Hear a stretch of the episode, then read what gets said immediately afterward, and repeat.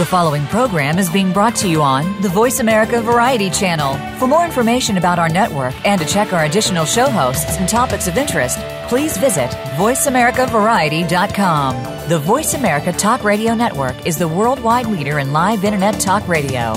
Visit VoiceAmerica.com. The views and ideas expressed on the following program are strictly those of the host or guests and do not necessarily reflect the views and ideas held by the Voice America Talk Radio Network, its staff, and management.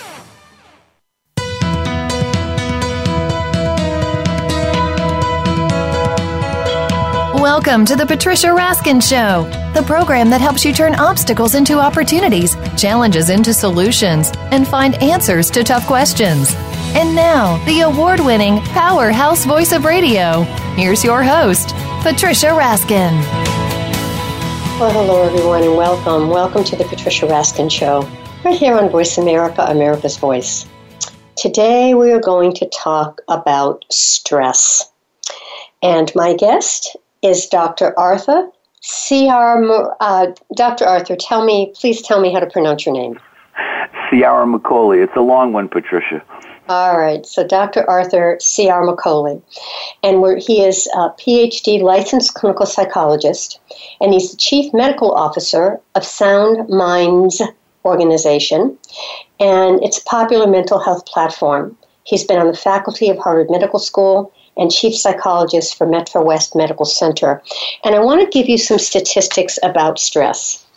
The Harris Interactive Survey conducted in 2012 indicates high stress levels among Americans, while 53% saying they have little or no support for stress management from their healthcare provider. Two thirds of office visits to primary care doctors are stress related. Stress hormones like cortisol have been linked to inflammation, which contributes to long term physical health problems like cancer. Physical repercussions of stress can include a decrease in immune system functionality and a heightened risk of heart disease, diabetes, weight gain, poor concentration, hair loss, anxiety and depression, and a host of other ailments. And in the brand new book, The Stress Solution, using empathy and cognitive behavior therapy to reduce anxiety and develop resilience, Dr. Arthur Seymour Caroli, and we'll say it again correctly in a minute, uh, is here to really share with you his research and how he works with patients. Welcome, Arthur. Thank you very much, Patricia. How are you?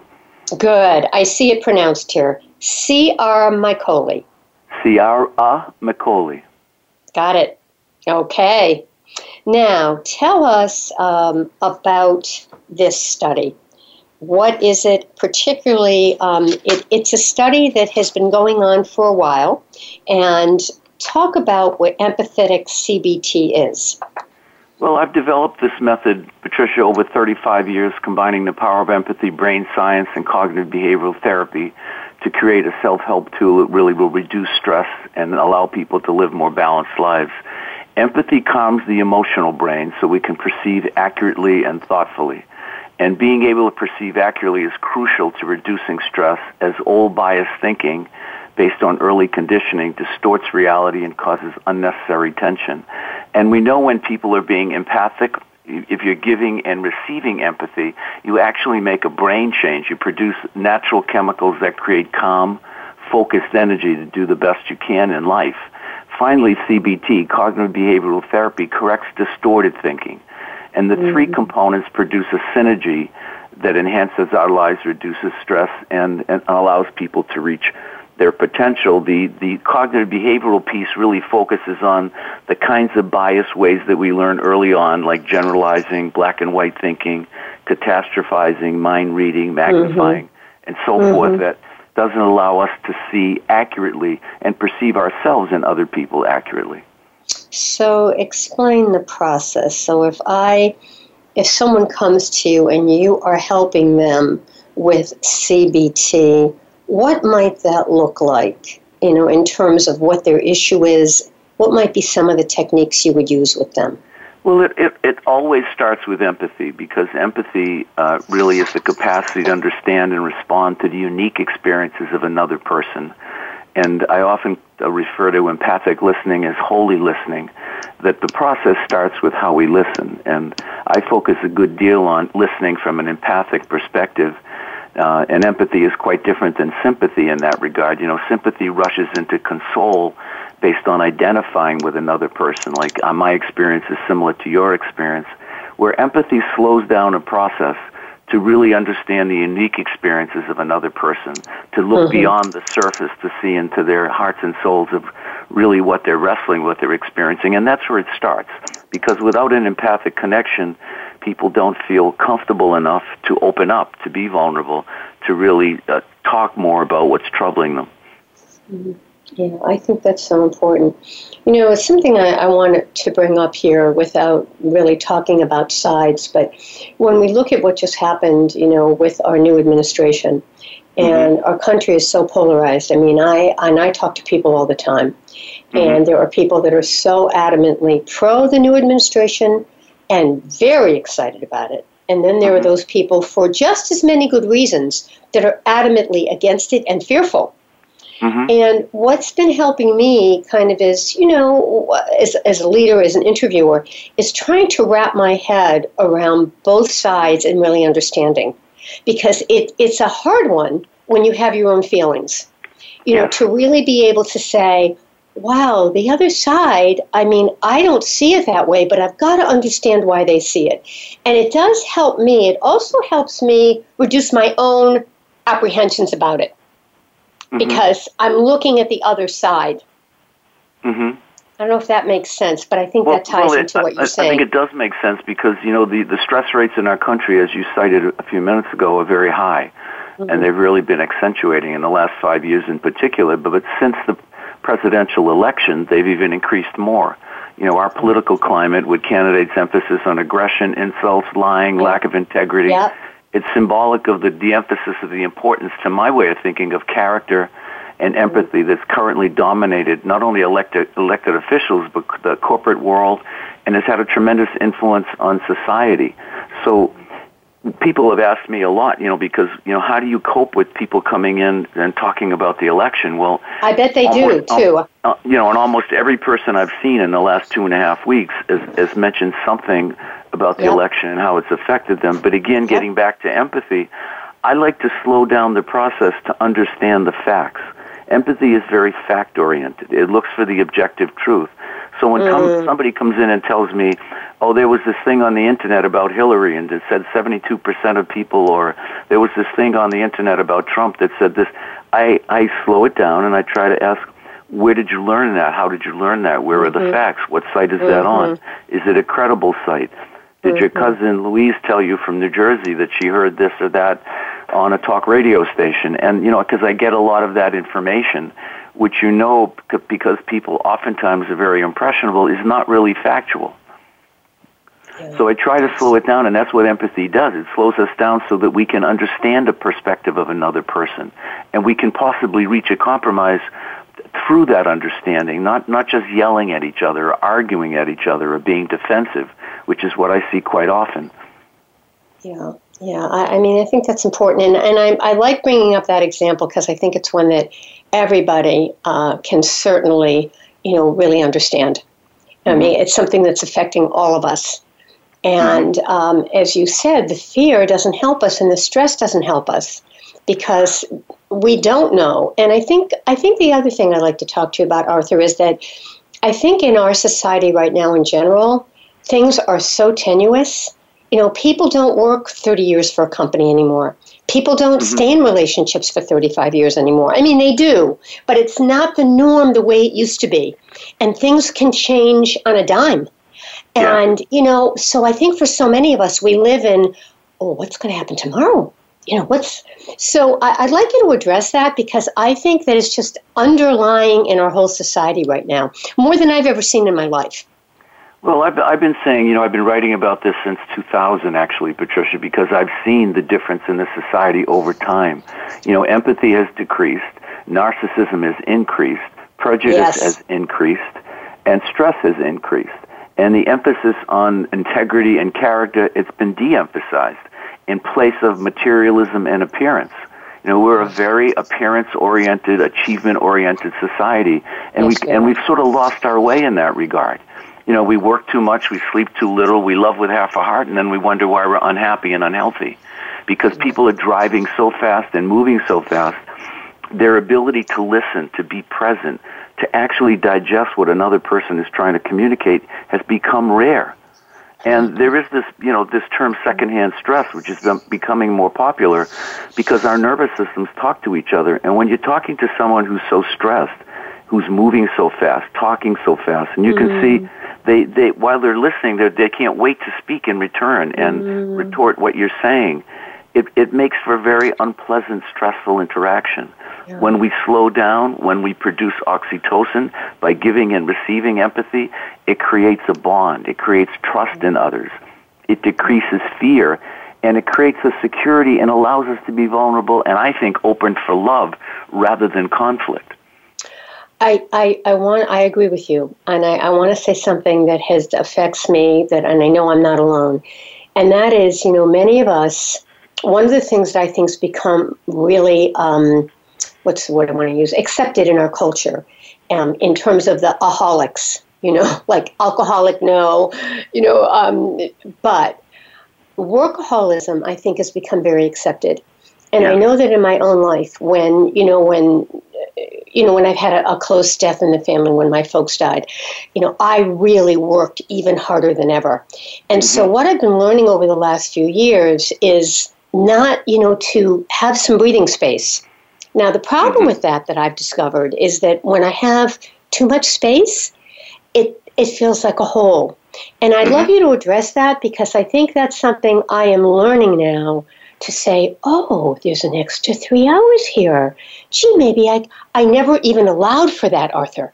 Mm-hmm. And that's not healthy. But the other problem is that you get so addicted to that activity yes. that yes. when it doesn't happen, it's almost like, oh my God, the world, I'm, the world is ending. And it, it yes. is. It's like a dramatic. So I'd love you to address that because I don't think I'm the only person that feels this no, way.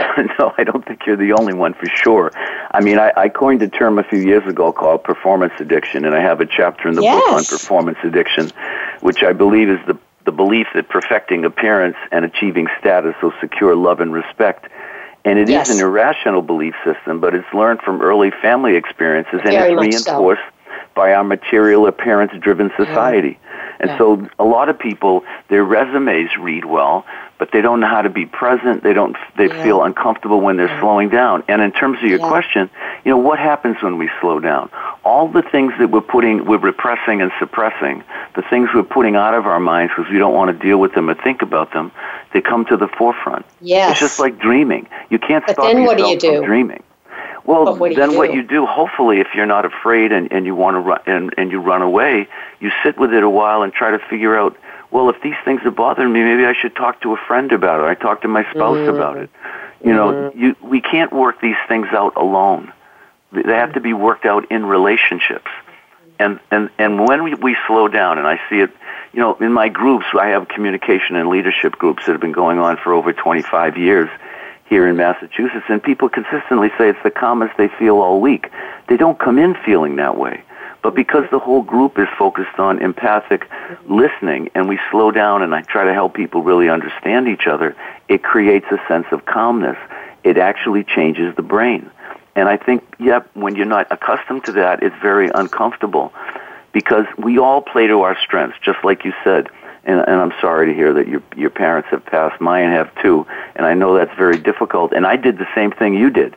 I actually increased my hours and I started writing a book. Yeah. You know, because yep. what yep. you know, For I was running I was For running away from yeah, and I was right? running away from myself and the grief and the sadness. Yep. And at some point realizing that, you know, it's okay, you need to slow down and experience it. But not but not alone, experience it with other people. And when you experience with other people and you share the burden and they share their burdens with you, we make a connection. We change our brain chemistry, which I think is so very important. You know, cortisol, the stress hormone, makes us afraid and insecure. And oxytocin, the, the connecting love hormone, makes us feel connected, secure, and able to connect. So, um, I, you know, as I said, I call it the soul's pharmacy. We can change our brain chemistry just by the way we learn to relate. And, and we this do is all part of the new down. neuroscience too. Mhm. I mean, neuroscience is talking all about this, and neuroplasticity.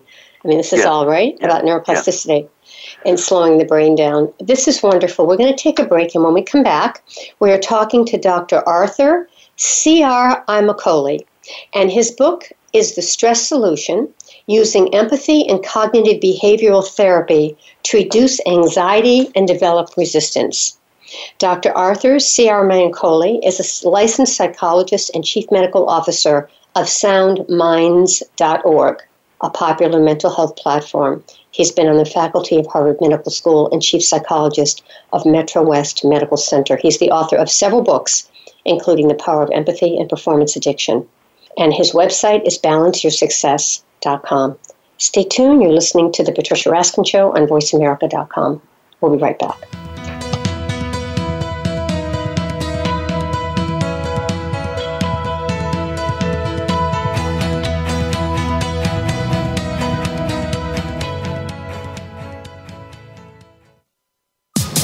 Streaming live. The leader in Internet talk radio. VoiceAmerica.com. Are you finding your frequency? It can be described as that space between failure and success. It's the future of digital media. It's finding your voice. It's engaging topics, content, and ideas. Jeff and Ryan discuss the digital media space and all of its aspects. It's about making the mistakes, taking the chances, summoning the intestinal fortitude to step out of your comfort zone, and discovering what you can accomplish when you decide to try, decide to learn, decide that you have something to say, and find your frequency. Live Fridays at 2 p.m. Pacific Time, 5 p.m. Eastern Time on the Voice America Variety Channel. Want an insider's pass to everything that goes on in Hollywood? Join Summer Helene every week for Behind the Scenes. Summer Helene is known as the Duchess of Hollywood because she knows the insiders, legends, and celebs and brings the stories, the gossip, and the backstage scoop. It's the real Hollywood, though. So this program is for adults only. Behind the Scenes can be heard live every Friday at 4 p.m. Pacific Time and 7 p.m. Eastern Time on the Voice America Variety Channel. Have you found the beauty inside of you? Join Bonnie Bonadeo each week for Beauty Inside and Out. We'll explain how beauty plays a part in everybody's lives. Our guests are makeup artists, hairdressers, and doctors. But we'll also feature holistic and wellness specialists and spiritual advisors. You can find that beauty inside and express it to its fullest on the outside. Tune in to Beauty Inside and Out every Thursday at 2 p.m. Pacific Time, 5 p.m. Eastern Time on the Voice America Variety Channel. Stimulating talk gets those synapses in the brain firing really fast. all the time. The number one Internet talk station where your opinion counts. VoiceAmerica.com.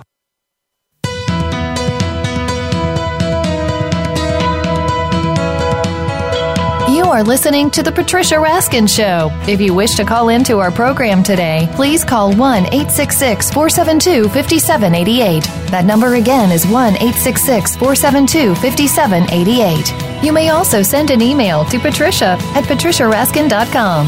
Now, back to The Patricia Raskin Show. Hi, everyone. We are back. You are listening to the Patricia Raskin Show, and we are talking about stress.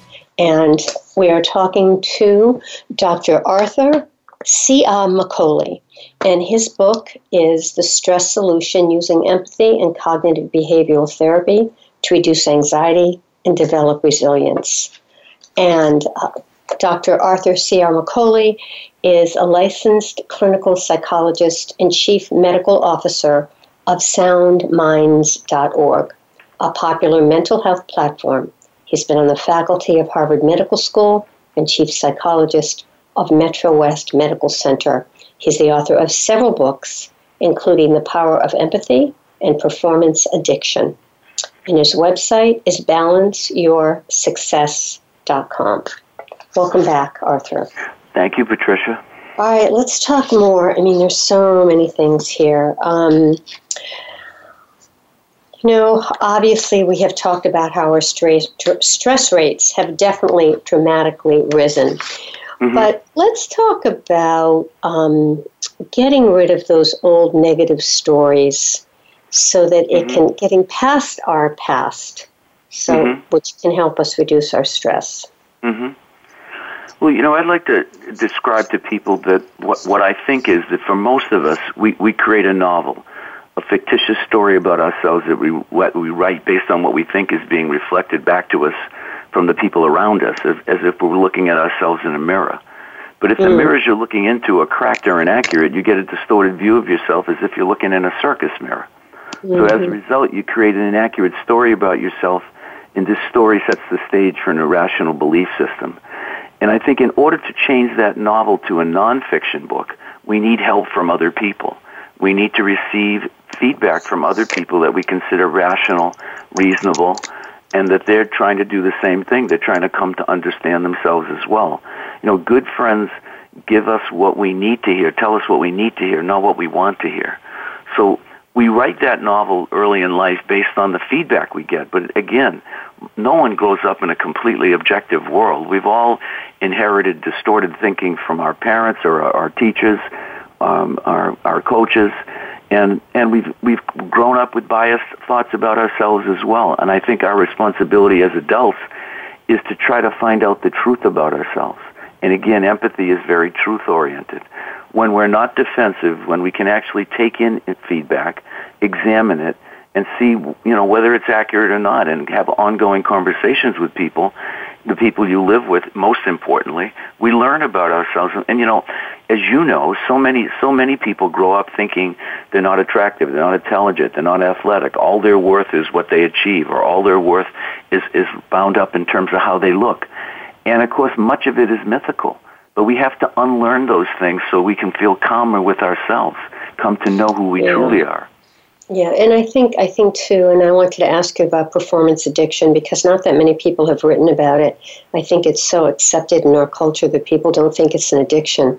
But yeah. I do think I do think, you know, it's a problem because, you know, when you have that and, and I've had that and probably still do to a certain extent, but when you're not you know, when I'm not performing or I'm not doing something that I should be doing, there's this uh oh, uh oh.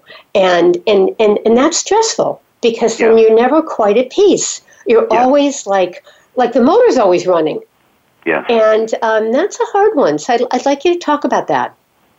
Well, performance addiction, you know, you know, it's interesting because I have some patients who years ago, one of my clients said, you know, I I bought the book for myself and my three brothers. Unfortunately, we've had it for six months. We haven't had time to read it um, because that's what performance addictions do.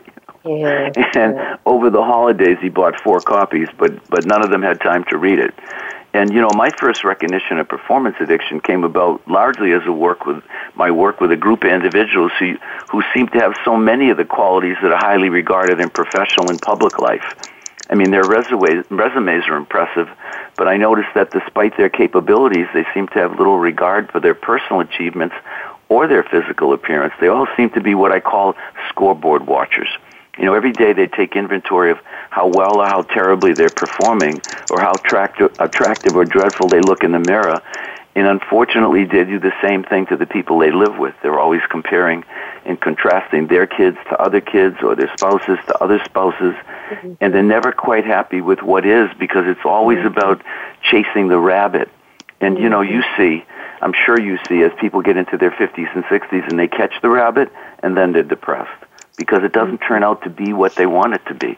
The, all the dreams they had about becoming a vice president or having a bigger house or having more money or perfecting what they look like. And then they get to those places or they get close and then they get depressed because it didn't provide them what they've always been longing for, which is the love of other people. You know, we, you, we were talking, you and I, off, you know, off air about when you grow up and you only hear that what's really valuable is your performance and how you look, you don't think you're lovable for who you are. And it, there has to be a time where you believe that you're lovable for who you are, not just what you do. And we're in a society where so many people believe love and respect is dependent on today's performance and you're only as good as, the, as your last performance. Well, that's very true. And when you find that out, then you really, you really, really, really realize, you know, because then you perform well, but then it's over, right? It's over. Yes. It's and fleeting. what do you do in between time? So no, I think I think that's very true, um, and I think it's something that we need again, Arthur, it's so prevalent in our culture that it's something that we really need to work on in order to be happy. I think the other question is what about when you compare? Well, Johnny over here has this. I would have had it if. You know, at my age, I should have that because I used to have it, and Mary has it yeah. over here. Yeah, I'll give you a great example, Patricia. The other day in one of my groups, one of the women who's very bright and very talented, and she said she was feeling very down. And one of the other, the fella asked her, one of the fellas asked her, "How come?" She said, "You know, my brother was on NPR last week, and four weeks ago, my sister was on NPR." And he said, mm-hmm. "Well, what's like, well, what's making you feel down?" She goes, "Well, what am I? They both have PhDs." And so mm-hmm. I said to her, "How old is your older brother?" And she said, "52." I said, Is he married? No. I said, Does he have any children? No. I said, How old is your sister? Well, she's 48. I said, Is she married? No. Does she have any children? No. I said, You have two lovely daughters that you're raising, and you love being a mother, and of course, you're not going to get on NPR for being a mother and having two children. Um, but you've completely discounted that. And you know, people in the group started talking about how they discount those kind of things because you don't get there's no fame for it. Mm-hmm. You know, there's no nobody's mm-hmm. clapping when you walk down when you yeah. walk down to the bus with your little child. It's it's yeah. you know it's something that you get pleasure from in an inward sense. So mm-hmm. She was looking at the performance of her sibling yeah. and feeling less than. When in fact, when you look at the totality of her life, she has more than. Yeah, and and um, we have just about three minutes, I think. Yeah, three minutes. So, but I'm going to share something on air quickly. I had an experience where I had lost a major client. I did that thing of putting all your eggs in one basket. it was a major sponsor, and when I lost that, Arthur, and I mean, it, it was a dramatic financial impact. I thought, first of all, I, I, I thought I was going to die because to me, this was what I believed in. So I, I had some help in counseling with this, and someone said to me, it was very astute. He looked at me and said, because this is my passion and my mission, this work that I do. I mean, this is a calling, and I've made it into a business, but it's a calling. And he looked at me and said, You know, I don't hear you talking at all about the service you're doing. All I hear about is the numbers. But you are not even mentioning what you've achieved and how many people you've helped. Yeah. And I thought, he's right. He's yeah. right. I didn't see it because yeah. I, I wasn't, and I wasn't, and I was discounting it Mm-hmm. And and that's an issue. I think it's that's kind of like what you're talking about. Yes, yes. I, I have a client who's a noted musician, and he checks his ratings of his CDs on Amazon yeah. almost every yeah. hour. And depending yeah. on the number, if the number's up, he's feeling great. If the number's down, he's not feeling good. I mean, it's like watching the stock market every 30 minutes. You drive yourself crazy. Yeah, but yeah. he's looking to that number to tell him how valuable he is, missing the fact that his music is very enjoyable by exactly. thousands of people. Exactly, exactly. I know, and I hear that so much from listeners, which is great. All right, what would you like to leave our listeners with, Arthur? And in, again, the book is The Stress Solution Using Empathy and Cognitive Behavioral Therapy to Reduce Anxiety and Develop Resilience. Well, let's let, like to leave them with the idea that the trusting foundation that empathy creates changes your brain chemistry. It calms our soul and puts us in a position to listen, and then we can open up and take in what we need to hear in order to rewrite our story and correct distorted thinking. And only then can we become and can you become who you're destined to be. Thank you. And the website is balanceyoursuccess.com. Thank you so much. You're uh, welcome. Again, Dr. Arthur Ciaramicoli. I think I said it right this time. You did. All right, author of The Stress Solution. Thanks again for being on the program. Stay on the line for a minute. All right, folks, coming up next is our second interview right here on voiceamerica.com. I'm Patricia Raskin for The Patricia Raskin Show. Be right back.